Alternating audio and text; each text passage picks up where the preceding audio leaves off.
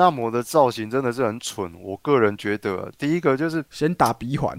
然后脚有翅膀，他要打纳摩，他的弱点是什么？把它放在烘干机里面，他就快死了。对因为他去他那个飞机里面要打的时候，他就开暖气。他说：“为什么这边这么热？你是不是亏大金年冷暖气？你用爪子抓，然后用手榴弹、用手枪，然后用镭射你去打纳摩，他妈的都刀枪不入，然后只是因为开了一台烘干机，他就快死了。哦，对他他刀枪不入，他是义和团，对，扶清灭洋。我现在就是，然后我现在就是为了这个海底哦，我要那个驱逐外国人。我现在是义和团，我要跟瓦干达。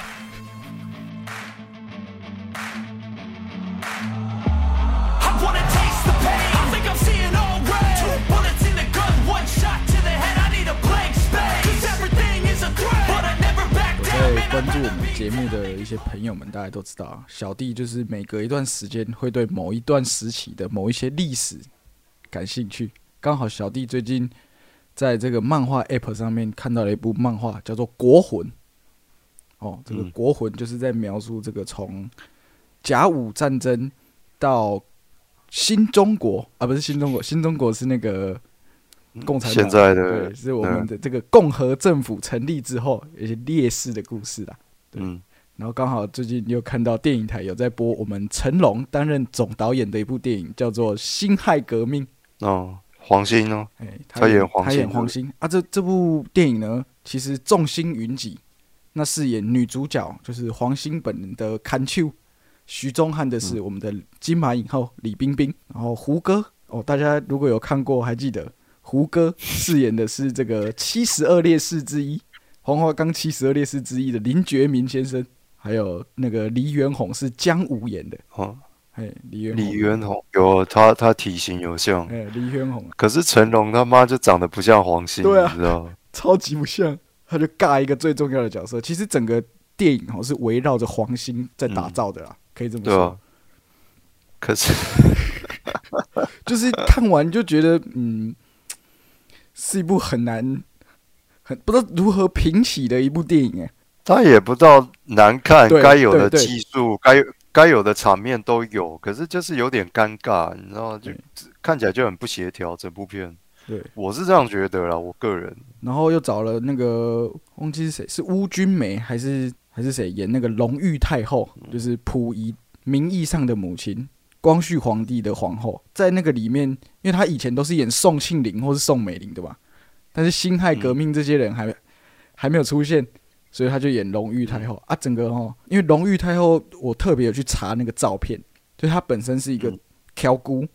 然后其貌不扬，对，所以在这个上面选角也是比较不符合一点呐、啊，不能说不行，啊也是比较不符合一点。那也没什么嘛，就连他妈北欧丹麦的童话故事《小美人鱼》都找黑人来演了，还有什么不可能的？然后他不是 小美人鱼不是去那个岸上要跟王子约会嘛，然后他们坐那个马车，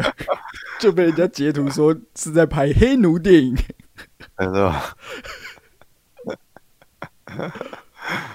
哦，已经不知道该怎么吐槽了。而且他亚特兰提斯，他总而言之是在大西洋嘛，然后结果就有鱼类专家跳出来说：“你怎么一个大西洋里面涵盖了全世界的鱼种都在都在大大西洋，西洋小比目鱼啦。？”啊，对，因为它海报上面有一堆鱼嘛，就这样子。然后我就想，算了。就大家开心就好啊。讲难听一点，票房会决定一切嘛。那你票房好不好，就就这样子啊。到时候我们票房见。我觉得迪士尼开始翻车很久了，对，尤其漫威吧，漫威他打从今，我我觉得他翻车很久。从永恒族开始吧，就有一点，嗯，不止永恒族，就是我看他的影集也是啊，就是你只要你知道一一结束那个干萨诺斯那一趴，就决战结束之后，很多的对，不管是他的影集还是什么，我觉得都有点翻车，除非是独立的小品，像那个 What If，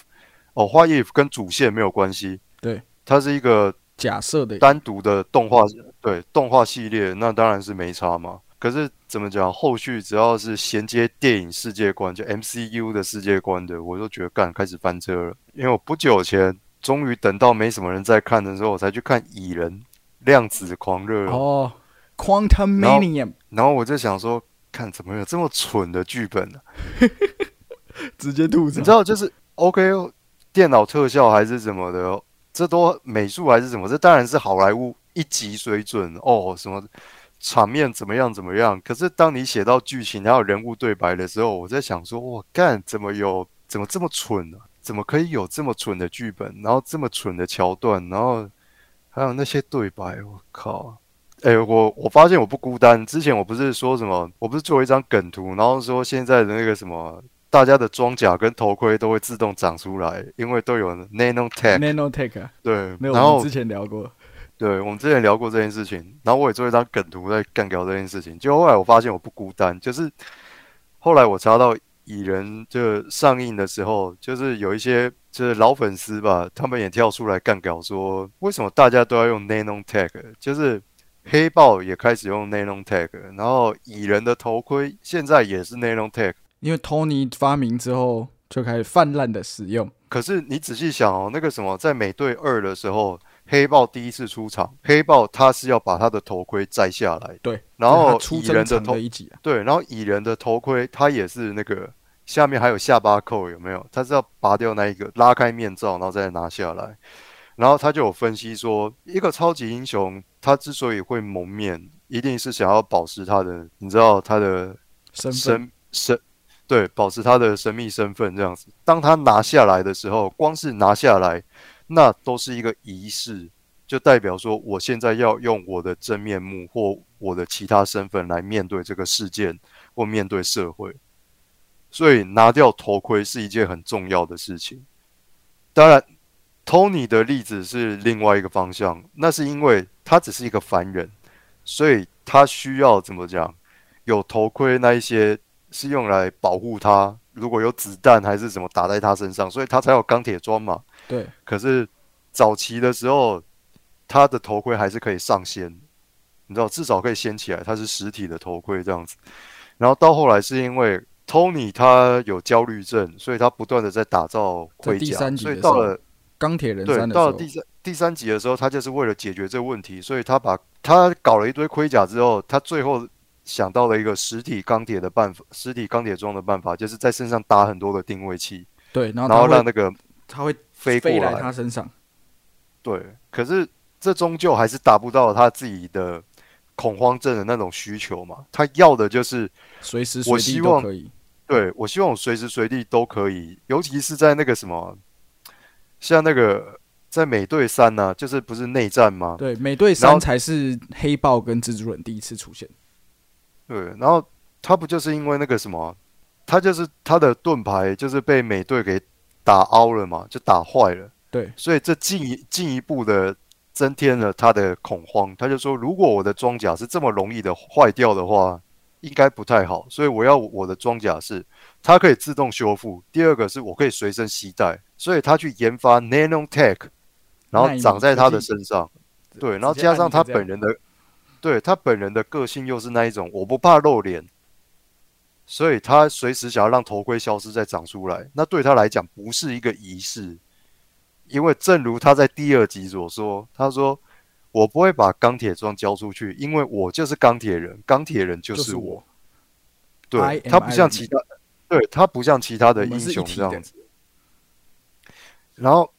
可是其他英雄不是嘛？其他英雄他是靠装，就是他的服装还是什么撑上去，所以摘掉头盔这是一个仪式。可是现在他妈就是大家都用 nano tech，然后不只是只有英雄哦，他妈现在连反派长头盔出来还是什么的，他妈都是一秒钟，然后就长头盔出来。然后我就在想，我、靠，果然我不孤单呢、我我一直觉得实体道具、实体头盔是一个很重要的东西。对，但自从他有了之后，因为我看黑豹也是看完觉得有点，嗯，不是啊，安娜，那你前面演这么多，然后纳摩就被你这样敲敲一场哦戏，然后你们就和解了，我完全不明，我我打从一开始完全就不明白说到底是他们两边凭什么要宣战？对，然后后来后来也没有解决问题啊。你海底跟没有啊。瓦干达还是一堆的防合金啊，对啊，还是美国人还是要抢啊。大家都知道哦，现在本来以为全世界本来以为瓦干达有而已，现在你估计出来，哎全世界都知道哦，在那个海里面也有了，金这样。然后而且很奇怪啊，就是他妈是我美国人发明一个，就是那个 Iron Heart 钢钢铁之心心，他不是发明一个可以侦测那个翻合金的东西，在海底探测嘛，然后。又有一堆美国人去打捞，然后又有美国特种部队入侵瓦干达，然后不是后来被抓，然后再送到那个联合国上面去开会还是什么的。然后我心里在想说，哎、你们海底纳摩心里面逻辑要搞清楚啊，不是瓦干达派人去偷呢，然后他去打瓦干达，是美国啊，对啊，然后然后你去打瓦干达，这就很奇怪啊。这就有一点变叫做公亲辨识组。我还把美国人抓出我的国境内，到联合国上面说，你看，这就是你们美国人想要 invade 我们，啊为了这个防合金要来 invade 我们瓦干达。反而是瓦干达脑子比较清楚，你知道，他就是现代的问题要用现代的手段来解决。对我把人抓起来，海底，对啊，海底王国就不知道在冲三小，然后然后你真的科技这么厉害还是什么的话，你你怎么不自保？你怎么然后你把他们赶出去就好了。对啊赶出去就好了？然后到后来怎么讲？有些能力我都觉得是浪费了。打从他们一出场的时候，不是还会用什么人鱼唱歌，然后让船员跳海？跳海啊，啊后来都没有了，后来这功能这个设定完全消失、欸，直直接变肉搏，对啊，肉搏啊，然后然后把整个国家的武力放在航母上面，驶向太平洋，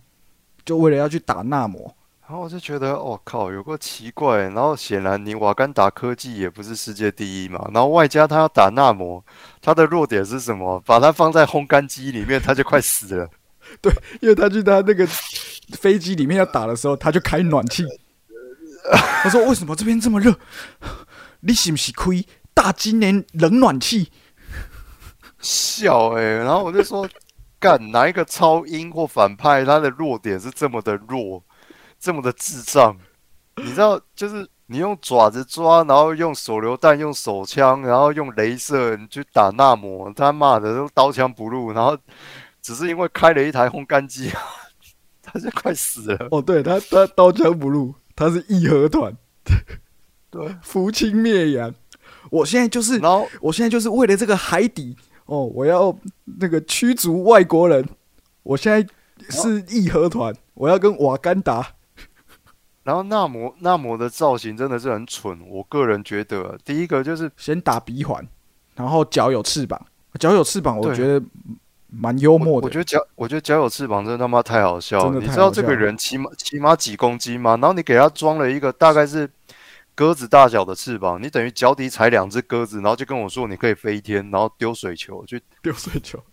我觉得那个对啊，他关于翅膀这件事情，还是那个 Ben Foster 在《X 战警》第三集那个天使还比较帅。你干嘛不搞那个？然后就说哦，因为我们的传说是那个，诶、就是小脚会长翅膀啊，这是有一个什么羽蛇神。哦，我当下真的是看了直摇头。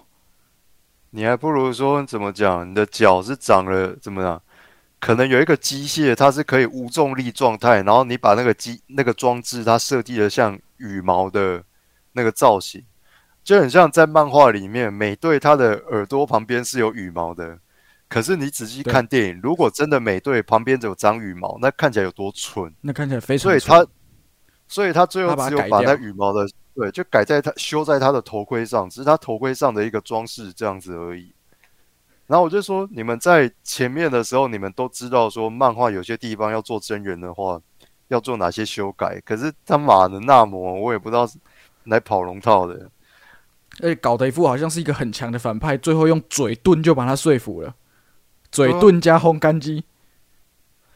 嘴遁、烘干机，然后再加一些炸弹，然后加一些火焰什么，然后你不是刀枪不入吗？然后怎么火烧一下就差不多了。然后那个什么黑豹装之前上一集的设定是说，它可以怎么样承受一切的攻击，然后累积成自己的能量，然后最后再一口气爆发。第一集的时候是有这个设定嘛，哦，好像是然后到了第二对，然后到第二集的时候，他马只是被一根长枪一刺，然后就贯穿了他的黑豹装，然后我就想对啊，然后你还说你是全世界最高科技的国家，你又是全世界最聪、全国最聪明的人，那你不是聪明人中的聪明人？然后你打造一个比刀枪不入还还要雷的一个装甲，你这一套装甲，他妈，我老实跟你讲好了，你你甚至比不上 Mark One 呢、你甚至比不上人家在山洞里面嗯搜刮一些垃圾组装出来的 Tony 那个 Stark can build it in a cave。对啊，你你那个至少人家是用那个飞弹的外壳重新焊接的，那个绝对是用长枪捅，绝对是捅不穿的。可是你他妈你的装甲，你的那一套黑豹装，人家一捅就破了。然后我在想接下来是怎样，然后也没什么特殊的能力了，就这样子了。就这样，然后整部电影就结束了。对啊，不如看《十月围城》还比较幽默一点。然后之前之前那个谁啊，齐尔蒙格不是放火烧那个新型药草，金钱豹，啊，金钱豹就嗯他要烧那个药草啊，然后烧完之后就是想说以绝后患，日后再也没有人需要黑豹的神力。我靠，最后还不是靠那个什么基因科技，化学，对，基因科技加化学合成什么的，然后照样喝了，还是可以有这个超能力。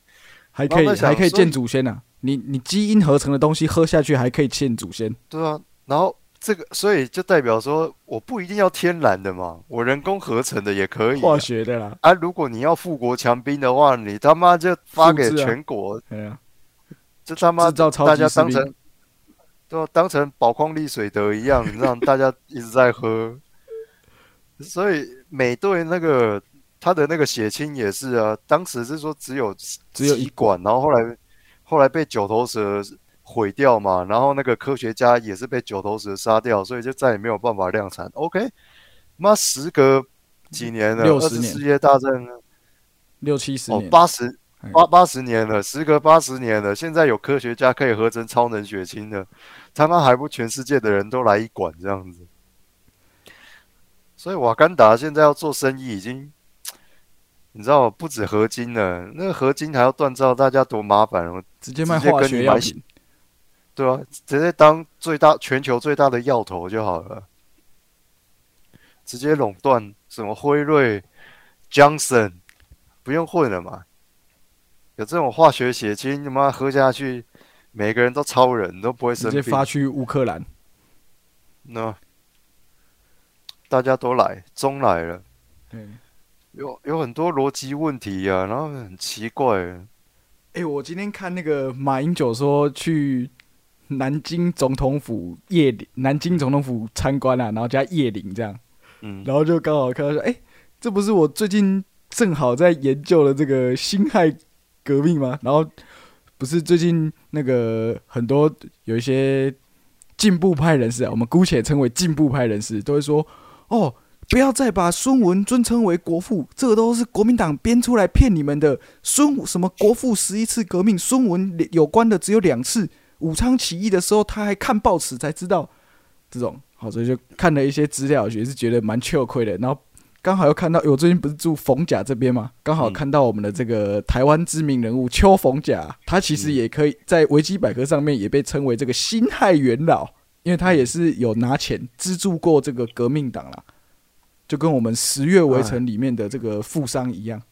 这还比不上咱们老家台南中正路直接被改为汤德章路哦。汤德章大道挂号原中正路，看他妈花那些钱搞那些东西，而且那个什么不是啊？你改还不一次改好，你还挂号中正路，还挂号，所以我想说，我操，他妈闲钱那么多、哦，这种感觉就很像当年中华邮政改成台湾邮政还是什么，最后还不是改回来又花那些钱。前一阵子那个铁路地下化的事情，本来是一千多亿，现在追加预算一口气追加五亿，他妈的黄伟哲，然后装作一副什么都不知道啊，真的、哦？怎么会这样？怎么会这样？不知道、哎我们还是来洗手。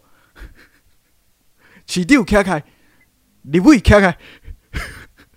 他还没老大还没回家了，老大回来他就要卡卡。你有看过那？你有看那影片吗？哪一个？就是赖清德回来跟那个党员做，哦，然后他就说起丢开开，李伟议员开开，给大概回去嘞。他妈的，在南部啊，花钱都浪费钱。本来像那个高雄不是有一个渔观光渔港，那个东西它本来估算是多少？八千五百万，弄嗯弄一个小小的观光渔港，后后来也是追加预算，追加到五亿。哇操，钱这样子在花的，我们革命先烈周朝先委员有讲过一句话，他说：“我们的政府很有钱啊，不知道为什么周朝先讲话有一个不像是外省啊，但是又有一点江湖愧靠台湾江湖愧靠的一个口音，我个人是蛮喜欢的。哦，我觉得他的腔调蛮炫的，包括他在双瞳里面的演出也是，他真的是有一点台湾国语，然后把那种形式刑警有一点痞痞的那种嗯样子演出来，哦，我然后每次都要双抱是我的噩梦哎、是吗？我小时候，因为那个时候我才好像国小吧，我整个被那个氛围弄得很毛。嗯就，像我之前有跟你说，我国中的时候也是去看那个《沉默之秋》，也是被搞得很毛。嗯，我觉得双瞳营造的那个氛围实在是又太诡异了。对他，他其实卖的是一个诡异感，他从头，他其实也不是鬼片，他也不是什么，他就是卖，在我的心中啊，我觉得双瞳可以对标的，就是那个什么七宗罪哦，火线追妻令是不是？火线追 Seven 击，对，我觉得，我觉得这两部片的调性对于我来讲，寒而栗的感觉。就是都有宗教的元素，但其实跟宗教神怪没有关系，都是有连续杀人，然后警察就是要负责查这件事情，这样子。然后营造那个氛围。双瞳，我记得故事好像说什么双胞胎嘛，然后那个大楼里面还有一个间庙，结果警察进去被全歼。哦，它里面进去的时候有一个形式讲出一句最像形式会讲的话，他一走进去的时候直接看有楼中楼，然后就说：“哦，干这架杠楼中楼呢。这个在台南那边有一个很很奇怪的建筑，在那些补习班大楼上面也是有一个很像雕梁画栋的感觉。有我知道，我嗯，知我也道那一个，觉得那个超奇怪的，我每次经过我都想到双瞳。他那个就是大型顶家了，哎，然后那个里里面的还会拿剑出来杀警察。而且怎么讲，当时那一部片他们还找了那个特效，就是找好莱坞的资源。我在想说，哇靠，两两千年左右的台湾电影是蛮强的，然后怎么后来会死成这个样子？对啊，那个那个真的蛮强，而且还有梁家辉跟那个有演大卫摩 The 斯 Rock，对，对，大卫摩斯，居然来台湾 FBI 派来的嘛。对，他也是，我觉得那部片真的不错。嗯，就很多技术层面上啊，或者是那个剧本，或者是怎么讲，特效上面，毕竟他们也真的除了电脑特效之外，他们也去做那个那个尸体找特化来做道具的尸体，比如被解剖啊，然后还是他的肠子流出来，还是被砍头。嗯，哇干，这个有用心在拍，所以有用心拍的东西让你看了，你就会觉得可怕嘛。对啊，而且他整个东对那个氛围营造的很好。对，剪接也很好，然后他跟他老婆之间的那个关系，你知道从怨偶，然后到后来有一点快要和好，可是到后来还是有一点工作压力过大，有点啼笑这样。对啊，当然里面里面有一个点，里面有一个点是，我觉得黄国土那件事情还不是一件很大的问题，大家一直抓着这个不放。我觉得里面有一个点是，他不是有一个小舅子也是当警察，可是被他检举，然后结果那小舅子就挟持他女儿，就对他女儿的头开枪，结果没想到子弹发射出去的时候擦过他女儿的头，然后打中自己的下巴之后再贯穿。然后该怎么讲，我就想说，感有点不太对啦，就是这个擦擦过的这个角度，其实一看我会觉得说有这个可能性不会伤到那个小女孩，但是以我看那个角度嗯，以以我看的那个角度，就是他切子弹飞出的那个角度，那个小女孩她的头肯定是会被打爆的，她肯定是会被打爆的。然后这件事情怎么讲？后来就成为他跟他老婆决裂的一个关键嘛。然后连局里面的同事都堵拦他，都觉得他是廖北啊，然后会去跟海西郎，对啊，都会跟人家检举啊，然后怎么样？整天他躲在那个办公室里面，他现在当外事外事警察，他整天躲在那个办公室里面玩那个象棋，有没有？哦，那个然角后我在想色营造的很好。哦，我就想说那个象棋去哪里买的，很有趣诶。然后后来才发现那是他们美术组做的道具，市面上没有在卖。每年那边玩啊，小小一个，对啊啊，没事干嘛，就这样子。哦，剪接上也很棒。我不知道你还记不记得剧情，他不是有一个大老板在办公室里面，就是一直说他冷，哦，对对对，对然后他要对，然后结果终于他的秘书一进到那个办公室的时候，看他都已经在办公室了，然后还全身披毯子，然后他的秘书觉得他好像不太对劲，然后想要伸手去摸，可是他伸手去摸的下一个镜头已经是法医杨贵妹 去伸手摸他这样子，我就哦干，这个剪接就是一个很聪明的剪接，那部片的剪接真的剪得很好。节省了很多的时间还是什么的，也不用拍一大堆他怎么什么倒下啊，然后对啊，也不用拍说这个什么秘书摸了之后再去报警，警察才赶到现场怎么样的，妈直接，所以不知道是剧本就这么写呢，还是剪接。总而言之，我觉得那部片真的水准是不错的。那也不知道为什么后来台湾就慢慢开始没落，就很多片都不好看，都是话题。台湾只会拍一些议题电影，然后如果大卖就是话题电影，应该是因为那个时候陈国富好像是在当哥伦比亚亚洲的负责人统筹还是什么的，对，所以他自己当导演，哥伦比亚除了投资他，也有拉了一些资源才发得到 David，然后很多人卖他的面子啊，就像戴立人啊、杨贵妹啊这样子，才把这部搞起来。当时哥伦比亚投资那一部片，我忘记那个数字，好像是多少啊？三四千万吗？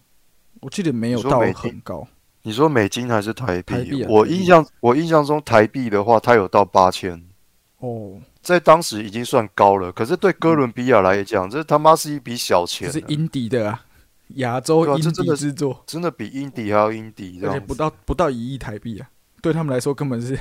杯水车薪。当然当当时怎么讲，我也不晓得。然后后来在拍那个什么《海角七号》，他那个时候号称称他五千万啊，不含行其实销号称五千万。内部的人知道，当时大概花了七千呢。对，因为他们不断的延拍，不断的延拍嘛，所以很多钱都是零零总总再加上去，就是弄到七千万。好，然后海角海角的成本是七千万，然后我在想说，看里面你们也没有特殊化妆，也没有电脑特效，也没有开场跑度什么砍头，什么都没有。花到哪里去？这一个这一个这一个然后唱歌的音乐爱情电影，对决定内卷的青年回到老家办一个乐团这样子，然后唱完就结束。这样的片，这样的剧情，七千万好，然后再隔一阵子，那个什么《犀利人妻》哦，犀利人气犀利电影版人哦，它的电影版说说他成本就要六千，然后知情人士说没有，他没有到六千，他起码八九千。然后就想啊，看《犀利人人妻气》，花到八九千，对，会花到八九千，我觉得是哪里出问题吗？台币贬值还是怎么样？也没贬那么多吧？那个这又不是他妈德国马克，不是亚洲金融风暴了。也没也没差那么多吧？这太扯了。然后，所以我现在在抓预算，我都不知道该怎么跟人家抓，你知道？好，今天到这边，我们先休息一下。我是朋友，我是关妙珍，下礼拜见，拜拜。拜拜。